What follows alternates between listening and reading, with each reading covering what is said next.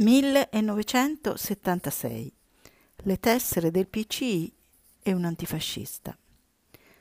Nel mobile a vetro dello studio mio nonno conserva legate con un elastico tutte le tessere di iscrizione al PCI. Antifascista convinto, socialista prima e comunista dopo la scissione di Livorno del 1921, racconta della sua gioventù in cui ha frequentato il caffè, le giubbe rosse e aveva conosciuto e ha conosciuto i futuristi. Allora è poco più che un ragazzo, ma all'età di dieci anni, nel 1910, è venuto da Tosi a Firenze per imparare a fare il cuoco e aiutare con il suo mestiere la famiglia, i suoi sette fratelli e sorelle. Nel 1916 è diventato un giovane padre. Poi ha fatto il militare, senza però per fortuna andare al fronte, perché è nato nel 1900. Infatti, gli ultimi ad andare al fronte furono i ragazzi del 1899. Del militare nei bersaglieri, fatto durante la, prima, la fine della prima guerra mondiale, si ricorda il riso andato a male con i vermi che non ha più mangiato.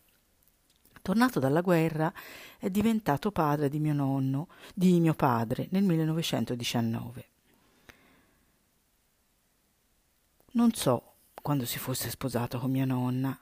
Quello era un argomento tabù, perché all'inizio la sua famiglia si era opposta e non aveva voluto dare il permesso a questi due ragazzi di sposarsi. Durante il fascismo mio nonno non ha mai voluto iscriversi al partito fascista.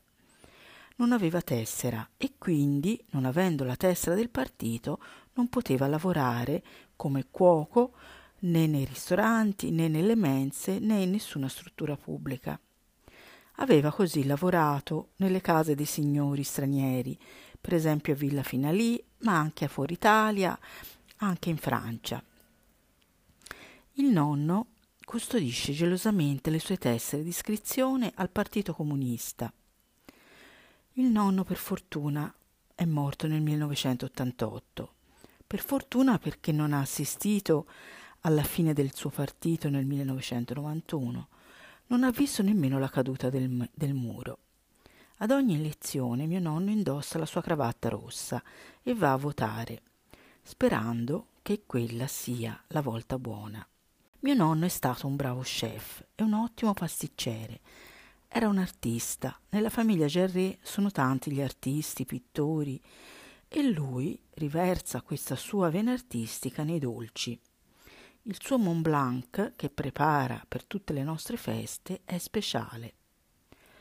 Ho il ricordo di mio nonno all'Elba, anni fa, nella casa di mia zia, a Capopero ascolta preoccupato le notizie alla radio.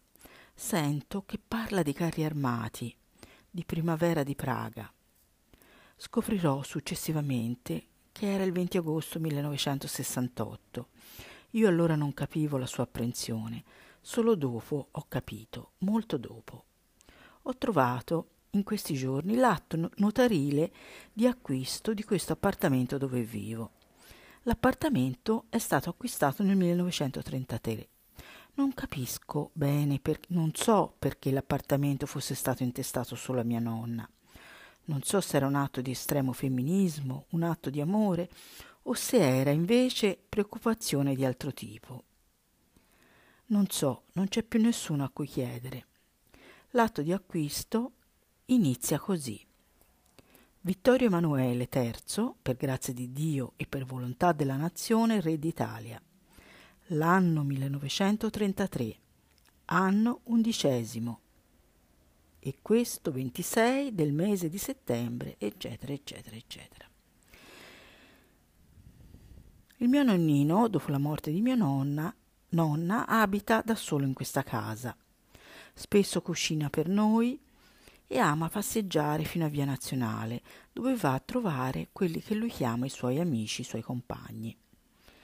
Racconta di aver conosciuto un giovane ferragamo calzolaio, prima che diventasse famoso, e racconta di andare, che andava sempre nei negozi gastronomici calderai, in particolare in quello di Via dell'Ariento, dove andava a comprare le prelibatezze per i suoi datori di lavoro. Sua figlia prediletta è la zia Maria, che quando lo viene a trovare pulisce tutta la casa. Il nipote prediletto è Marco, il figlio di mia zia, il primo nipote, che ha avuto in casa, cresciuto, quando mia zia era all'estero con il marito ambasciatore. Io sono la nipote più piccina. Tra me e mio cugino ci dividono 18 anni. Per mio nonno io sono Lauricchio, la piccola peste.